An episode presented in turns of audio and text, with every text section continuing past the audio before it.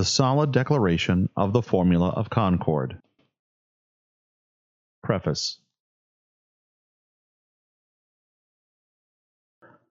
When, by the special grace and mercy of the Almighty, the doctrine concerning the chief articles of our Christian religion, which under the papacy had been horribly obscured by human teachings and ordinances,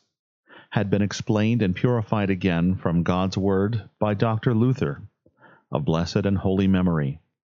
and the papistic errors, abuses, and idolatries had been rebuked, and this pure reformation was nevertheless regarded by its opponents as a new doctrine, and was violently, though without foundation, charged with being entirely contrary to God's Word and the Christian ordinances,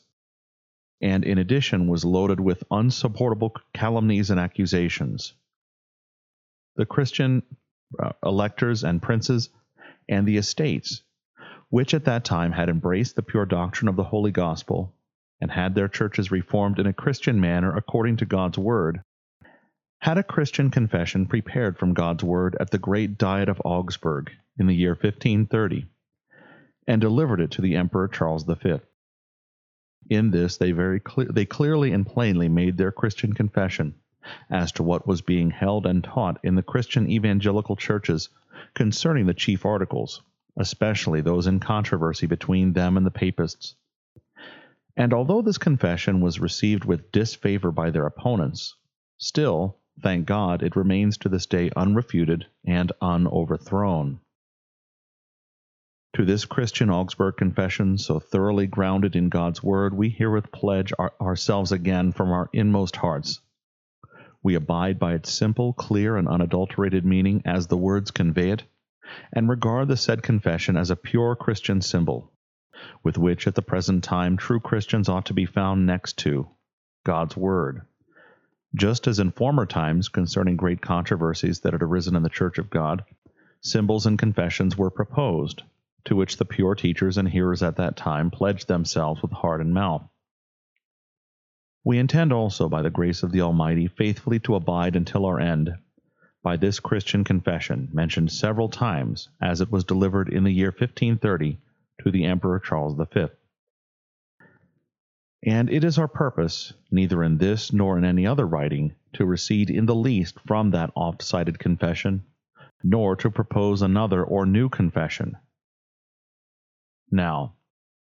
although the Christian doctrine of this confession has in great part remained unchallenged, save what has been done by the papists, yet it cannot be denied that some theologians have departed from some great and important articles of the said confession, and either have not attained to their true meaning, or at any rate have not continued steadfastly therein, and occasionally have even undertaken to attach it to it a foreign meaning while at the same time they wish to be regarded as adherents of the Augsburg Confession, and to avail themselves and make their boast of it for a pretext. From this, grievous and injurious dissensions have arisen in the pure evangelical churches, just as even during the lives of the holy apostles among those who wished to be called Christians and boasted of Christ's doctrine, horrible errors arose likewise. For some sought to be justified and saved by the works of the law. Acts 15 1 29. Others denied the resurrection of the dead. 1 Corinthians 15 12. And still others did not believe that Christ was the true and eternal God. Against these, the holy apostles had to inveigh strenuously in their sermons and writings, although also at that time such fundamental errors and severe controversies could not occur without offense both to unbelievers and to those weak in the faith. In a similar manner, at present, our opponents, the Papists, rejoice at the dissensions that have arisen among us, in the unchristian and vain hope that these discords might, might finally cause the suppression of the pure doctrine,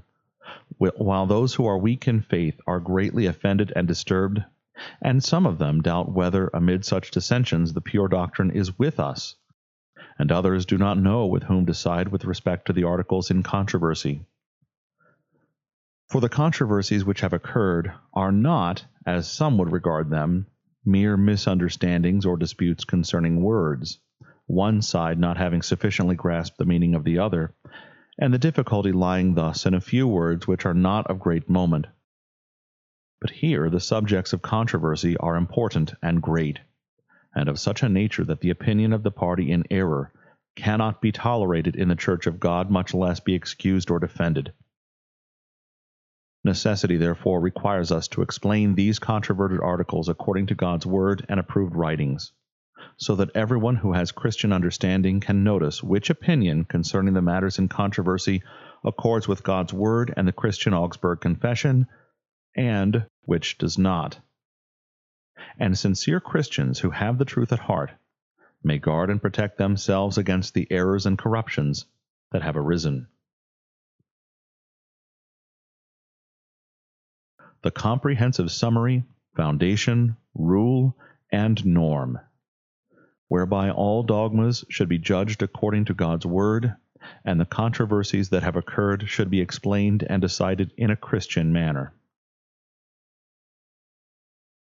Since for thorough permanent unity in the Church, it is above all things necessary that we have a comprehensive, unanimously approved summary and form wherein is brought together from God's Word the common doctrine, reduced to a brief compass, which the churches that are of the true Christian religion confess,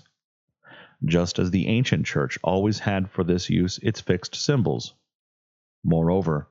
since this should not be based on private writings, but on such books as have been composed, approved, and received in the name of the churches which pledge themselves to one doctrine and religion, we have declared to one another with heart and mouth that we will not make or receive a separate or new confession of our faith but confess the public common writings which always and everywhere were held and used as such symbols or common confessions in all the churches of the Augsburg Confession, before the dissensions arose among those who accept the Augsburg Confession,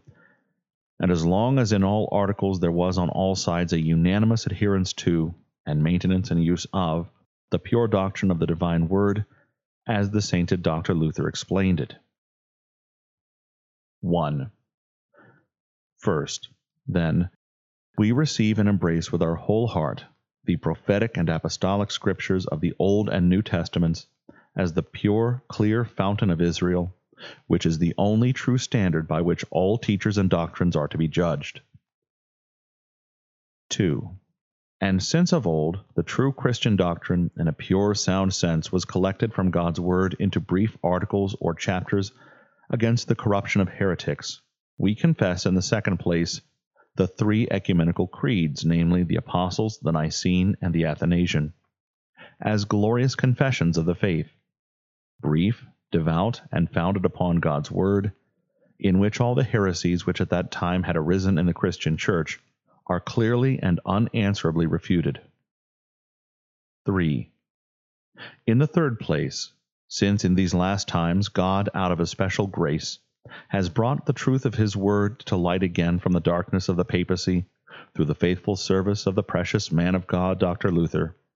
And since this doctrine has been collected from and according to God's word into the articles and chapters of the Augsburg Confession against the corruptions of the papacy and also of other sects, we confess also the first, unaltered Augsburg Confession as our symbol for this time. Not because it was composed by our theologians, but because it has taken from God's Word and is founded firmly and well therein, precisely in the form in which it was committed to writing in the year 1530 and presented to the Emperor Charles V by some Christian electors, princes, and estates of the Roman Empire, as a common confession of the Reformed churches, whereby our Reformed churches are distinguished from the Papists and other repudiated and condemned sects and heresies after the custom and usage of the early church, whereby succeeding councils, Christian bishops, and teachers appealed to the Nicene Creed and confessed it. 4. In the fourth place, as regards the proper and true sense of the oft quoted Augsburg Confession, an extensive apology was composed and published in print in 1531, after the presentation of the Confession, in order that we might explain ourselves at greater length and guard against the papists, and that condemned errors might not steal into the church of God under the name of the Augsburg Confession, or dare to seek cover under the same. We unanimously confess this also, because not only is the said Augsburg Confession explained as much as is necessary and guarded, but also proven by clear, irrefutable testimonies of Holy Scripture. 5.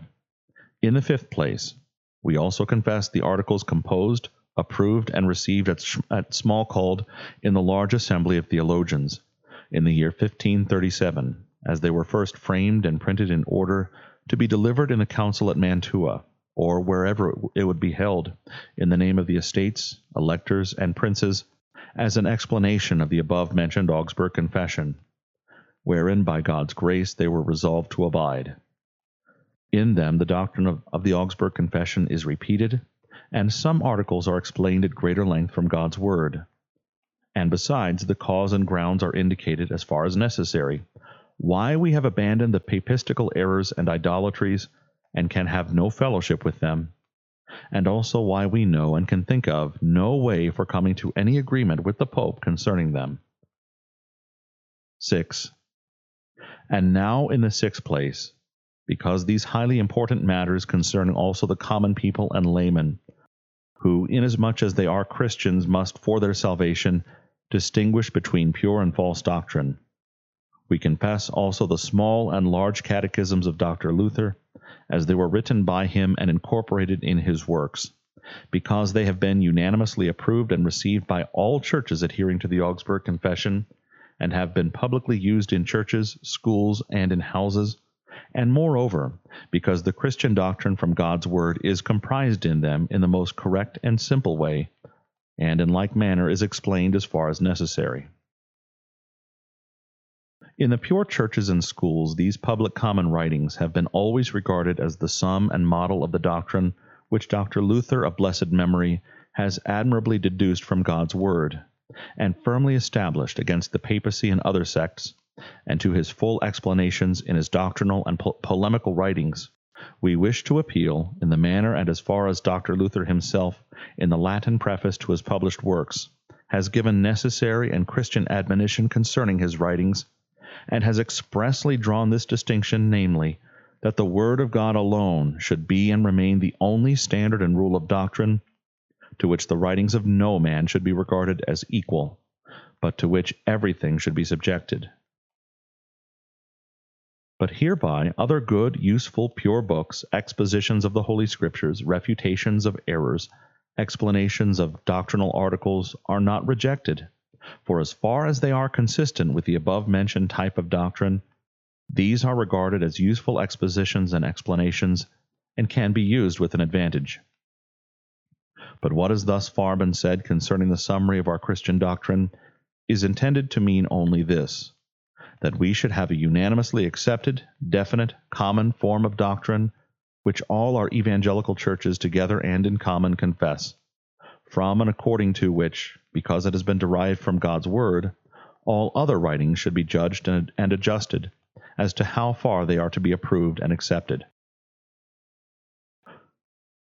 For that we embodied the, off, uh, the above mentioned writing, namely the Augsburg Confession, Apology, Smalcald Articles, Luther's large and small catechisms, in the oft mentioned sum of our Christian doctrine, was done for the reason that these have always and everywhere been regarded as the common, unanimously accepted meaning of our churches, and moreover, have been subscribed at that time by the chief and most enlightened theologians, and have held sway in all evangelical churches and schools so also as before mentioned, they were all written and sent forth before the divisions among the theologians of the Augsburg Confession arose. Therefore, since they are held to be impartial, and neither can nor should be rejected by either part of those who have entered into controversy, and no one with, who without guile is an adherent of the Augsburg Confession will complain of these writings, but will cheerfully accept and tolerate them as witnesses. No one can think ill of us, that we derive from them an explanation and decision of the articles in controversy, and that as we lay down God's Word, the eternal truth, as the foundation, so we introduce and quote also these writings as a witness of the truth, and as the unanimously received correct understanding of our predecessors who have steadfastly held to the pure doctrine. Articles in controversy with respect to the antithesis, or opposite doctrine. Moreover, Since for the preservation of pure doctrine and for thorough, permanent, godly unity in the Church, it is necessary not only that the pure, wholesome doctrine be rightly pres- presented, but also that the opponents who teach otherwise be reproved. 1 Timothy 3:16, Titus 1:9. For faithful shepherds, as Luther says, should do both, namely, feed or nourish the lambs and resist the wolves, so that the sheep may flee from strange voices, John 12 or John 10:12, and may separate the precious from the vile, Jeremiah 15:19. Therefore, we have thoroughly and clearly de- declared ourselves to one another, also regarding these matters, as follows. That a distinction should and must by all means be observed between unnecessary and useless wrangling on the one hand, whereby the church ought not to be disturbed, since it destroys more than it builds up, and necessary controversy on the other hand,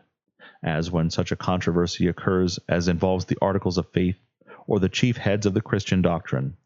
Wherefore, the defense of the truth the false oppos- opposite doctrine must be reproved. Now, although the aforesaid writings afford the Christian reader, who delights in and has a love for the divine truth, clear and correct information concerning each and every controverted article of our Christian religion, as to what he should regard and receive as right and true, according to God's word of the prophetic and apostolic scriptures, and what he should reject, shun, and avoid as false and wrong, Yet, in order that the truth may be preserved the more distinctly and clearly, and be distinguished from all errors, and that nothing be hidden and concealed under ordinary terms, we have clearly and expressly declared ourselves to one another concerning the chief and most important articles taken one by one, which at the present time have come into controversy, so that there might be a public definite testimony, not only for those now living, but also for our posterity what is and should remain the unanimous understanding and judgment of our churches in reference to the articles in controversy. Namely, 1. First, that we reject and condemn all heresies and errors which were rejected and condemned in the primitive, ancient, Orthodox Church upon the f- true, firm ground of the holy divine Scriptures. 2. Secondly, we reject and condemn all sects and heresies which are rejected in the writings just mentioned of the comprehensive summary of the confession of our churches. 3. Thirdly, since within thirty years some divisions arose among the, some theologians of the Augsburg Confession on account of the interim, and otherwise it has been our purpose to state and declare plainly, purely, and clearly our faith and confession concerning each and every one of these in the thesis and antithesis, that is, the true doctrine and its opposite, in order that the foundation of divine truth might be manifest in all articles, and that all unlawful, doubtful, suspicious, and condemned doctrines, wherever and in whatever books they may be found, and whoever may have written them, or even now may be disposed to defend them, might be exposed so that everyone may faithfully be warned against the errors which are spread here and there in the writings of some theologians, and no one be misled in this matter by the reputation of any man. From this declaration, the Christian reader will inform himself in every emergency and compare it with the writings enumerated above, and he will find out exactly that what was confessed in the beginning concerning each article in, in the comprehensive summary of our religion and faith and what was afterward restated at various times and is repeated by us in this document, is in no way contradictory, but the simple, immutable, permanent truth, and that we therefore do not change from one doctrine to another, as our adversaries falsely assert, but earnestly desire to be found loyal to the once delivered Augsburg Confession and its unanimously accepted Christian sense, and through God's grace to abide thereby firmly and constantly in opposition to all corruptions which have entered.